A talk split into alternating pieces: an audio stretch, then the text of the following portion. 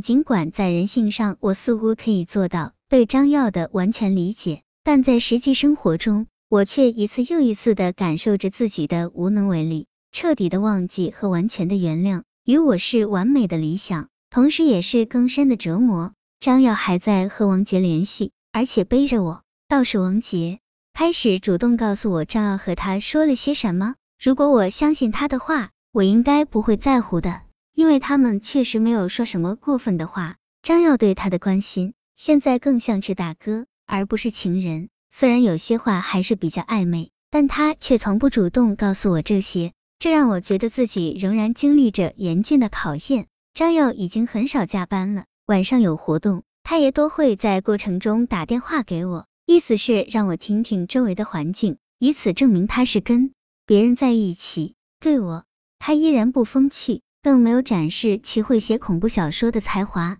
电话里，我总是很温柔。可如果他看见我紧皱的眉头，就会知道，其实每次听到他刻意的表白，我反而会感到心胃痉挛。那不是真实的生活，不温情，不默契。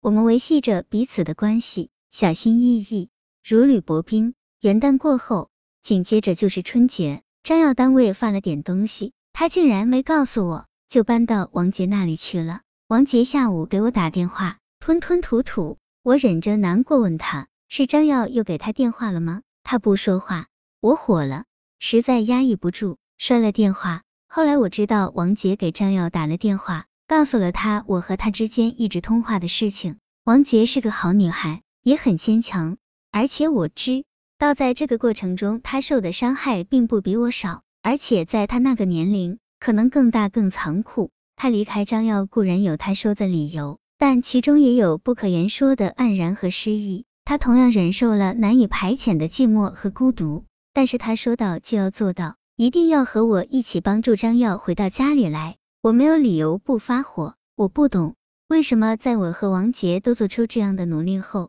张耀还敢放纵自己的情感？他拿婚姻当什么？拿我们的感情和责任当什么？这一次我们闹得很凶，而且儿子放假在家。我扔了他重新拿回家的东西：墨鱼干、色拉油、一箱苹果。我将东西从楼梯上倒下去，他大概从来没见过我如此气急败坏，和儿子一起傻傻的看着我。发完脾气，我离家出走了。我的父母都不在这个城市。那一晚，我无处可去，天又特别冷，我心灰意冷到了顶点。走在黑乎乎的街上，我一遍遍发誓，我一定要离开张耀。就算他跪下来求我，我也要走。行走在夜晚，才会发现到处都是诱惑。小酒馆、路灯下，那些诱惑似乎分明在问我，是否需要寻找一个平衡。我关了手机，不知不觉中已从城东走到了城西。我从没有过这样的感觉：孤独、愤怒、压抑、委屈、绝望，无论身体还是精神，都感觉彻底崩溃了。我甚至觉得。自己只剩下了一个皮囊，早知如此，何必当初？我到底为什么要结婚？这个问题，在我第二天在医院的病床上醒过来时，却突然有了一个清醒的答案。